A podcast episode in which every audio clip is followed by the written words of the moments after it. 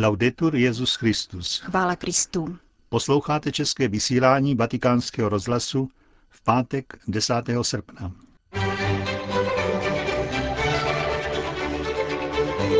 Po krátkých zprávách vám dnes přinášíme homílii otce Richarda Čemuse k nadcházející neděli. Od mikrofonu vás zdraví Jana Gruberová a Josef Koláček.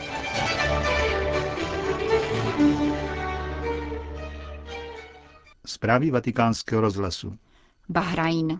Apoštolský vikariát pro oblast severního arabského poloostrova se stěhuje z Kuwaitu do dalšího nezávislého emirátu, ostrovního Bahrajnu. Důvody této změny vysvětlil vatikánskému rozhlasu apoštolský vikář Severní Arábie, monsignor Camilo Balin. Existují proto dva hlavní důvody. Poloha Bahrajnu je centrální, leží mezi Katarem a Kuwaitem. Navíc odtud vede most do Saudské Arábie, kam to trvá hodinu cesty. Kromě toho Bahrajn snáze uděluje vstupní víza pro setkání kněží, katechetů či křesťanských vůdců.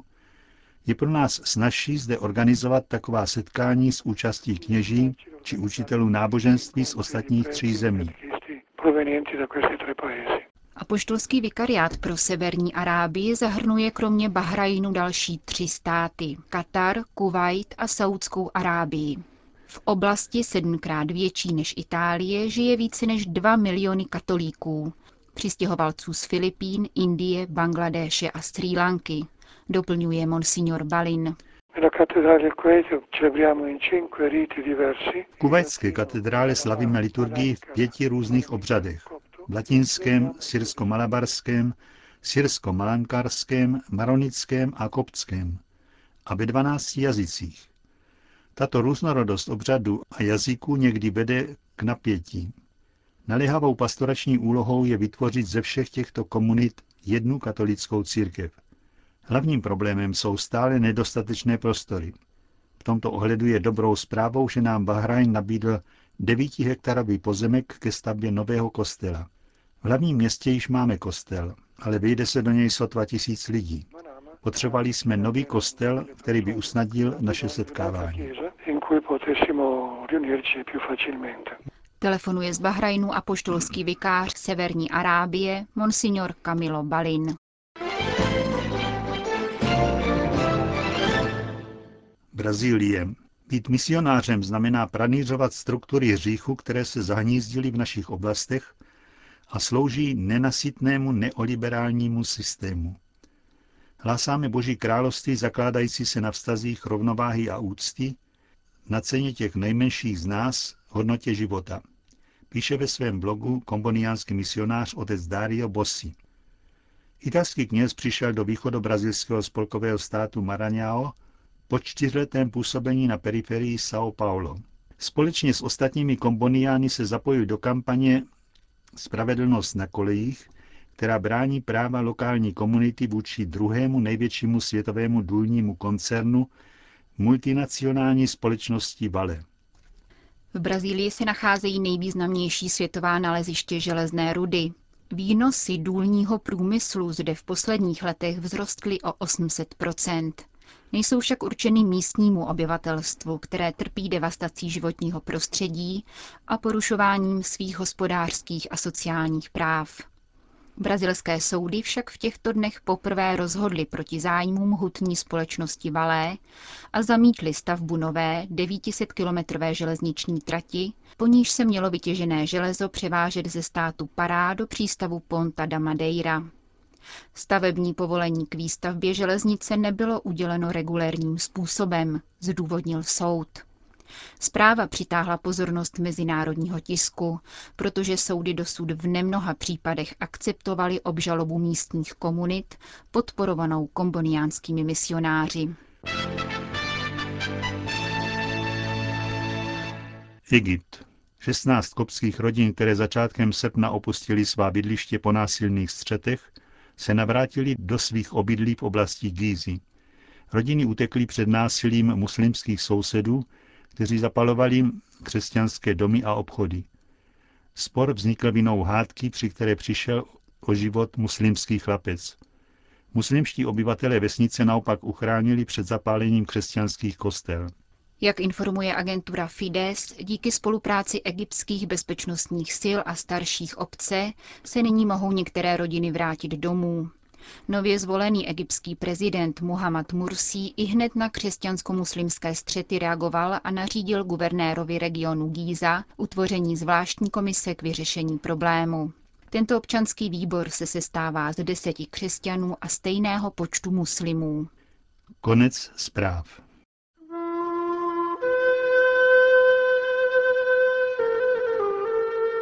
Eliáš, Aneb, hospodine, už nemůžu. Takový název dal své dnešní homílii otec Richard Čemus.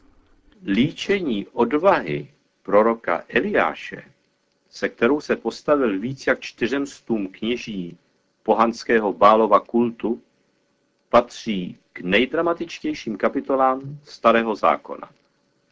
Královna Jezabel v severní říši napomáhala šíření pohanství. Jako jediný hospodinův prorok zůstává Eliáš. Nahoře Karmel se ostře postaví proti pohanským lži prorokům a přemůže je v hospodinově jménu. Za to sklidí královninu nenávist a proto musí prchnout do pouště. Má za sebou obrovský úspěch. Teď je ale na pokraji sil. Zmocňuje se jí frustrace a beznaděj, vytrácí se samotná vůle žít. Už nemůže. To jsou rámcové podmínky situace, do které první kniha královská zasazuje prorokův příběh. Eliáš šel na poušť asi den cesty.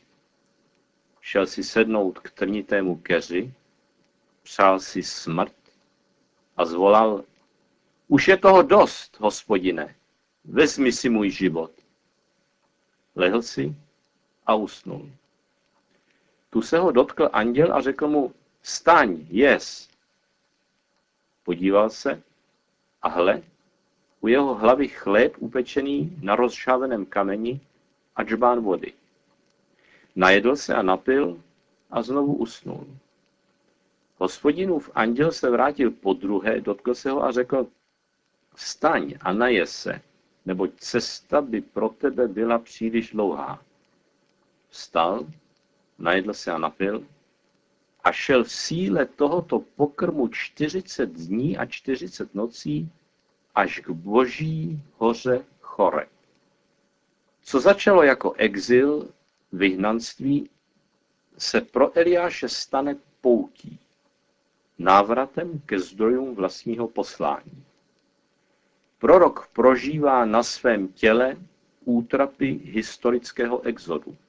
Hlad, žízeň, bezmocnost a beznaděj. Tak jako tehdy, i nyní se hospodin postará. Dostane se mu naprosto nečekaně posily, aby došel k cíli. Byla jim hora Choreb, Sinaj, kde Mojžíš obdržel v desateru pravidlo života. I pro Eliáše se stane místem jedinečného setkání s hospodinem, který k němu promluví v šumění jemného vánku a utvrdí jej v jeho poslání. Je to napínavá historka. Můžeme ji vztáhnout na sebe? V Evropě prožíváme podobné drama jako Eliáš v severní říši 10. století před Kristem. Starý kontinent ztratil do té míry kontakt se svými křesťanskými kořeny, že nová evangelizace je čím dál tím víc urgentnější. Ale kudy se má ubírat? Kde získat novou kreativní sílu a odvahu se jí otevřít? Eliáš se neodebral do pouště na prázdninovou safári, ale ocitl se tam proti své vůli. Ani my si nemusíme na nic hrát. Stačí vystavit se skutečnosti. Kolik je dnes kultů bála v podobě maskovaných totalitarismů, které zotročují člověka. Utkáme-li se s těmito temnými mocnostmi, Brzy zasténáme s Eliášem. Pane, je toho na mne moc, nemůžu už dál. Právě v tom ale spočívá následování Krista. Projít s ním ona zastavení, kterými on šel a neustále prochází. Utrpení, smrt, sestup do pekel a vzkříšení. Projít tu neznamená turistickou procházku. Nýbrž reálnou účast na Kristově kříži. Řekneme-li ano, vstoupíme do tajemství víry, že ve smrti je život. K tomu patří jistota, že ani nás pán nenechá padnout vyprahlostí. Vždyť máme pokrm, který ani vyvolený národ, ani Eliáš neznali. Já jsem ten chléb živý, říká pán, který se stoupil z nebe. Kdo bude jíst tento chléb, bude žít na věky. A chléb, který já dám, je mé tělo, obětované za život světa. Stojí za zamyšlení, proč Ježíš právě zde mluví o Otci. Nikdo nemůže přijít ke mně, jestliže ho nepřitáhne Otec, který mě poslal. Všichni budou vyučeni od Boha. Každý, kdo slyšel Otce a u něho se učil, přichází ke mně. Neže by snad někdo Otce viděl, jenom ten, kdo je od Boha, viděl Otce. Svou evangelizací nás Ježíš nepřivádí k sobě, ale k Otci. Jedná jako dobrý exercitátor v duchovních cvičeních. Dovede naši duši k Bohu a pak ji nechá se svým stvořitelem a pánem rozmlouvat samotnou. Zároveň je Ježíš ale tou jedinou cestou, která k Otci vede. Je o ním pokrmem, viatikum, na cestu k našemu chorebu, kde i my uslyšíme Boha v raním vánku. Schopnost zachytit Boží hlas v nejskrytějším záchvěvu duše a rozlišit ho od úlisného vábení bálů máme zapotřebí víc než kdy jindy. Musíme však do školy pouště. Ta naše není z písku a kamení, ale třeba z mezilidských vztahů, ze závisti, která otráví přátelství, z mobbingu a bossingu, které nás připraví o radost práce či dokonce o místo, nebo z nelásky v manželství a rodině, které nám z života udělají peklo. Poušť si nemůžeme vybrat, jen přijmout tu, do které nás život vehnal. Právě ta ale, když žita s Kristem, vytříbí naše smysly, zbystří ducha a roznítí naše srdce nadějí. Síla této naděje proti veškeré naději přeroste v odhodlání říci Bohu nově ad sum, zde jsem. A hle, já mohu jíti dál. Bože můj, hořím nadějí, že věci, které se nedějí, se stanou. Že přece skončí se výsměšná step, v které cest nevida chodím jak sled a prahnu. Usnu a přiletí radost jak pták, srdce mi otevře, aniž zvím jak. Bohuslav Rejnek, Radost. Slyšeli jste homílí otce Richarda Čemuse k 19. neděli v mezidobí. Končíme české vysílání vatikánského rozhlasu. Chvála Kristu. Laudetur Jezus Christus.